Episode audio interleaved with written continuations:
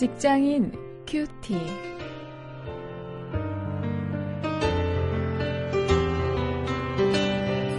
여러분 안녕하십니까? 3월 22일 마태복음 20장 1절부터 16절 말씀 가지고 오늘은 이 구제를 주제로 말씀을 묵상합니다. 최저 생계비는 보장되어야 한다. 이런 제목입니다.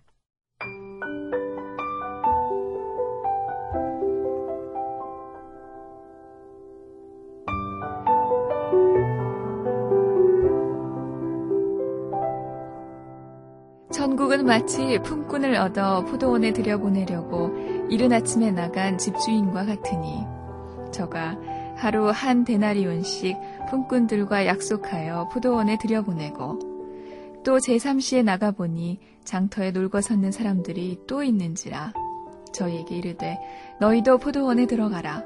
내가 너희에게 상당하게 주리라 하니 저희가 가고. 제6시와 제9시에 또 나가 그와 같이 하고 제11시에도 나가보니 섰는 사람들이 또 있는지라. 가로되 너희는 어찌하여 종일토록 놀고 여기 섰느뇨.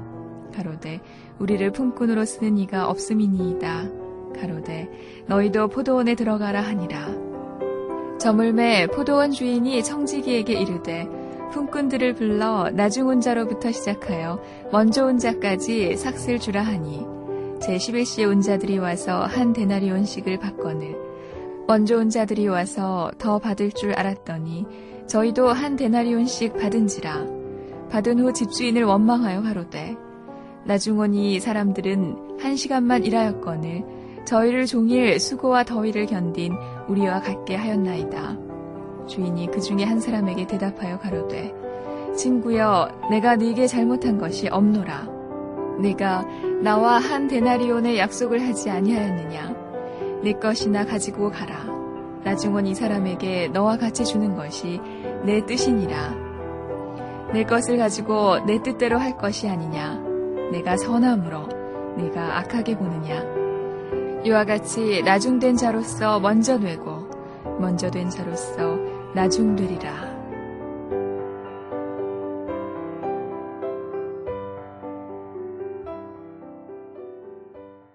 오늘의 비유는 예수님이 포도원 주인에 관해서 어, 이야기하시는 비유 말씀입니다. 우리에게 많이 알려진 비유인데요.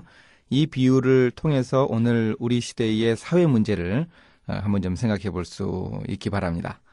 1절부터 어, 7절에 보면은 일하고 싶어도 일할 수 없는 사람들의 모습이 나오고 있습니다. 이 본문에서는 포도원 주인의 은혜가 강조되어 있고 예수님이 강조하신 점도 바로 이것인데요. 이 점을 인정하면서 본문 논리가 조금 다른 각도로 좀 어, 보기를 원하는데 그게 바로 이 최저 생계비의 관점입니다. 예수님 당시에도 일을 하고 싶지만 할 수 없는 실업자들이 많이 있었습니다.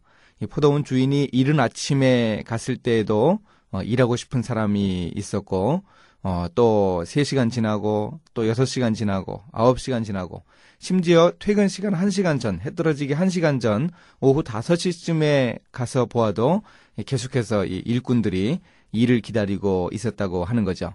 그들을 일용 노동자로 써주는 사람들이 없었기 때문에 그렇게 하루 종일 장터에서 놀고 서 있을 수밖에 없는 사람들이 예수님 시대에도 있었습니다. 오늘 우리 사회의 모습도 이것과 비슷하지 않습니까? 우리가 이 비유를 보면서 우리 시대를 볼 수 있습니다. 그런데 8절부터 16절에 거기 동일하게 한 데나리온이라는 돈을 받은 사람들의 모습을 볼 수 있습니다. 저녁이 되어서 일을 마쳤을 때 포도원 주인은 각각 다른 시간 동안 일한 그 모든 품꾼에게 한 데나리온을 주었습니다. 더구나 아침 일찍부터 와서 하루 종일 고생한 사람들에게 먼저 주어 돌려보낸 것이 아니고 나중에 온 사람부터 돈을 먼저 주고 그들을 돌려보냈기 때문에 아침부터 일했던 사람들은 불만을 터뜨렸습니다.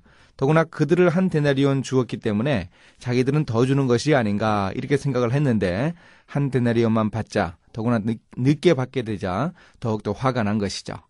그러자 주인이 그 사람들에게 단호하게, 단호하게 이야기를 합니다. 내가 나와 한 데나리온의 약속을 하지 아니하였느냐? 나중은 이 사람에게 너와 같이 주는 것이 내 뜻이니라. 그렇게 말씀을 하십니다. 당시에 이 한 데나리오는 일용 노동자들의 하루 일당이었습니다. 이것은 당시 식민지 하에서 가난한 삶을 살던 사람들의 하루 동안의 가장 기본적인 생계 유지를 가능하게 해주는 돈이었습니다. 이런 점에서 나중에 온 사람들에게도 이렇게 한 데나리온을 준 것은 포도원 주인이 선한 사람이기 때문이죠. 15절에서 이렇게 이야기해 주고 있습니다. 우리나라 장애인의 장애인 가정의 평균 수입이 도시 근로자 최저 생계비의 절반밖에 되지 않는다 하는 그런 보도를 어, 전해 듣고 가슴이 아팠던 적이 있는데요. 참 모든 사람이 인간다운 삶을 살기 위해서 이 최저 생계비는 더 상향되어야 하고 또 누구에게나 보장되어야 하지 않을까 하는 생각을 오늘 예수님의 이 은혜를 강조하시는 비유를 통해서 어, 우리가 생각을 해 봅니다. 오늘 우리가 나눈 본문이 이런 각도로만 본다 그러면 틀림없이 문제가 있습니다. 서두에도 말씀을 드린 대로 본문에서는 포도원 주인의 은혜에 대해서 강조해 주고 있습니다. 그분의 선하심에 대해서 하나님의 선한 성품에 대해서 강조를 하면서 어, 이런 최저생계비에 대한 어, 이런 교훈을 주고 있는 것 우리가 참고로 좀 받아들일 수 있으면 좋겠습니다. 이제 말씀을 가지고 실천거리를 한번 찾아봅니다. 이 최저 생계비가 과연 얼마인가 한번 인터넷에서 한번 조회를 한번 해볼 수 있으면 좋겠습니다. 우리가 그 금액도 제대로 알고 있지 못하는 것은 아닌가 아, 한번 생각해 보죠. 또 나는 과연 나보다 살기 어려운 많은 이웃들 중에 한두 사람쯤 돕고 있는가 한번 좀 생각을 해 보시죠. 내가 받는 이 월급이 내가 받는 연봉이 어, 어떤 수준인가 생각을 해보고요.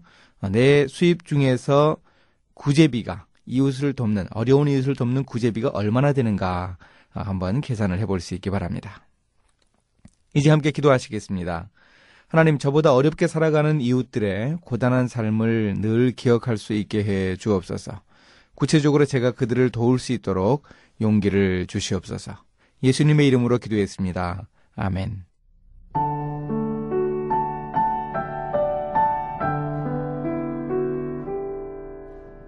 예수님의 포도원 주인에 관한 비유에 대해 여러 해석이 있습니다. 그중 경제학적으로 해석하는 예를 보면 각각 일한 시간이 다른 품꾼들에게 한 데나리온씩 준 것을 이렇게 설명합니다. 당시 팔레스타인 지방의 포도 수확에는 적기가 있어서 그날 수확하지 못하면 손해이기에 주인이 이른 아침뿐만 아니라 3시, 6시, 9시, 11시에 계속 나가서 일꾼들을 불러왔다는 것이죠. 그래서 힘이 남아있는 일꾼들이 남은 시간 동안 집중적으로 포도를 수확해 손해를 보지 않게 했기에 한 데나리온의 품삯을 주었다는 것입니다. 그러나 이런 해석만으로 포도원 주인이 베푼 은혜를 제대로 설명하지는 못합니다.